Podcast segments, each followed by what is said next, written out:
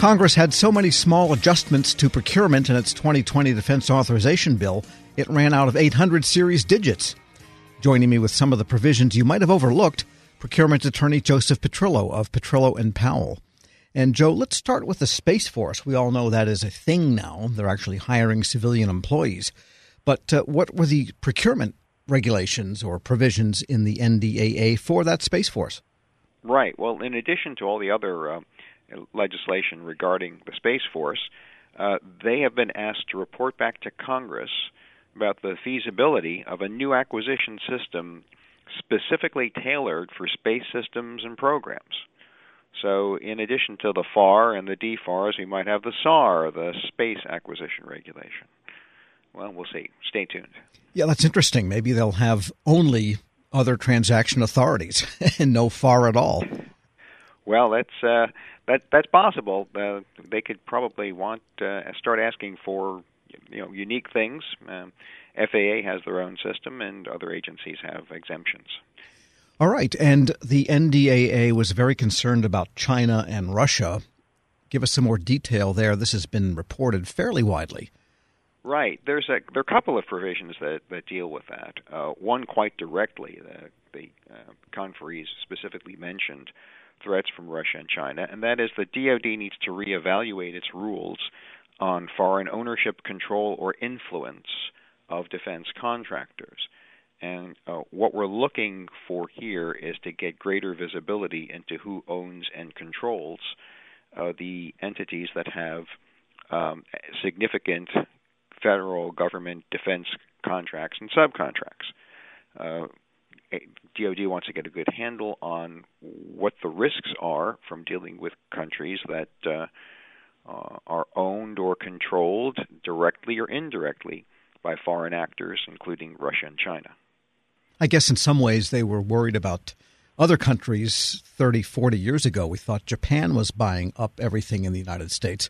Now it seems like every week there's a Chinese acquisition of a U.S. entity. Right, and DoD uh, needs to address that, and Congress is uh, giving it the mandate to do so. Um, then there's another uh, requirement that I think indirectly uh, comes from the same direction. Uh, you know, there are rules that Congress has um, established and, and required DoD to implement regarding things like counterfeit parts. Well, they're now looking into, or Congress is now asking DoD uh, to look into establishing a set of requirements for buying microelectronic products and services from trusted supply chain sources. The existing rules about that are, again, aimed mostly at making sure that you get a, a valid and uh, genuine part uh, from a trusted source. These rules, however, uh, which will be very similar to the uh, ones that are already in place, are adding additional considerations to that. Determination of who is a trusted source. And they include the manufacturing locations, the workforce composition, and the ownership of the company. So again, I think here behind the scenes, that's concerned about actors like uh, Russia and China having influence in vendors that are supplying microelectronic parts to uh, the Defense Department and uh, possible security risks from from doing that. And I think they're also looking at the distribution chains because often those parts are sold through distributors and authorized resellers, and they want to stay away from the gray market. I think also isn't that part of it? Yes, the concern there is mostly with with the validity and, and, and genuineness of the part. I think the uh, when you get into things like uh, workforce composition and ownership, uh, there are also concerns about uh, malware or uh, trapdoors or other kinds of security issues that might occur in a microelectronics part. All right. We're speaking with Joseph Petrillo, a procurement attorney with Petrillo and Powell. And then uh, there is also something I think might be aimed at the protest market, but the idea of slightly better debriefings for the smaller level awards. Right. Uh, losing competitors on a task and delivery order competition uh, will already get a briefing when the order exceeds $5.5 million. If the order is under that, um, then the new National Defense Authorization Act says that uh, the losers can get a summary of the rationale for award and evaluation of the significant weak or deficient factors in their offer. Uh, however, uh, the you know the threshold here is for orders between 250,000 and 5.5 million. That's well below the dollar thresholds for uh, being able to protest the order competition. So it won't do any uh, good for protests, but it'll give vendors better insight into why they lost. Okay, we'll keep that one in mind. And there's some things that were reversed, or at least altered, from earlier NDAAs. And one of note that you point out here is data rights of vendors during a dispute with the DoD over who has data rights. Tell us about that one. Right. Well, uh, DoD, um, unlike other situations in contract disputes, DoD has to honor a contractor's assertion of data rights restrictions while those rights are being litigated. Uh, last year's NDAA authorized DoD to waive that and use the data immediately if there are compelling mission readiness requirements and they don't permit DoD to wait for the decision of the court or board, then DoD can, can waive that and then begin to use the data rights immediately. This looks like a minor tweak to me. It's a it's the fiscal 2020 NDAA and it changes the standard from compelling mission readiness requirements to urgent and compelling circumstances. Uh, some folks say that's tighter. I'm not entirely sure.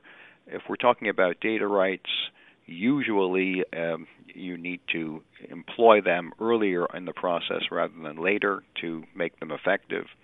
So, is there really a change there? I don't know, but Congress loves to tweak these things, and uh, it's done that in this case. Well, you know, they had compelling, now they have urgent and compelling. I guess maybe next year they can add really, really urgent and compelling and make it even tighter. And finally, a provision reversed a right that the DoD had with respect to the whole federal acquisition regulation in the first place. Right. Uh, Congress had given DoD a very broad authorization to waive any procurement uh, or acquisition law under certain circumstances, and you know that that required pretty high level authorization. Uh, they've had this for three or four years and never used it, so Congress took it away. Uh, DoD no longer has this carte blanche power to ignore procurement laws um, because they don't seem to to need it. Uh, and then, of course, Congress has uh, given us the usual cats and dogs in this uh, in this statute. Lots of little provisions of tiny scope, and uh, one of the ones uh, that are my favorite are they've now added uh, or re-added stainless steel dinnerware and flatware to the list of um, components that have to be domestically procured under the Berry Amendment. Well, is there any domestic maker of stainless steel flatware? I wonder. Well, presumably there's one out there who's uh, rejoicing now that uh, uh, they've got the DoD market cornered. All right. Well, I'm going to check Bed Bath and Beyond or something, or wherever they sell silverware, to see if such a thing exists. In the meantime, Joe Petrillo, hey. Joe Petrillo is a procurement attorney with Petrillo and Powell. Thanks for that roundup. Thank you, Tom. We'll stick a stainless steel fork in it and post this interview at federalnewsnetwork.com slash Federal Drive. Subscribe to the Federal Drive at Apple Podcasts or Podcast One. Still to come on Federal News Network, the nation's elite military force is decayed from within, and that's according to one of its former commanders. It's the Federal Drive with Tom Temin here on Federal News Network. Cough and cold season is here. Introducing Ricola Max Throat Care, Ricola's most powerful drop yet. It's the best of Swiss nature wrapped around a powerful liquid menthol center for maximum relief from your worst cough and sore throat. Maximum nature for maximum relief. Try the new Ricola Max now, available in the cold and cough aisle. Ricola. It's in our nature. Grab a 30-day free trial of Live by Live Plus, and you'll get unlimited skips, commercial-free music, and all of the podcasts and live streaming events you can handle. Visit livexlive.com slash podcast one to learn more and start your free trial.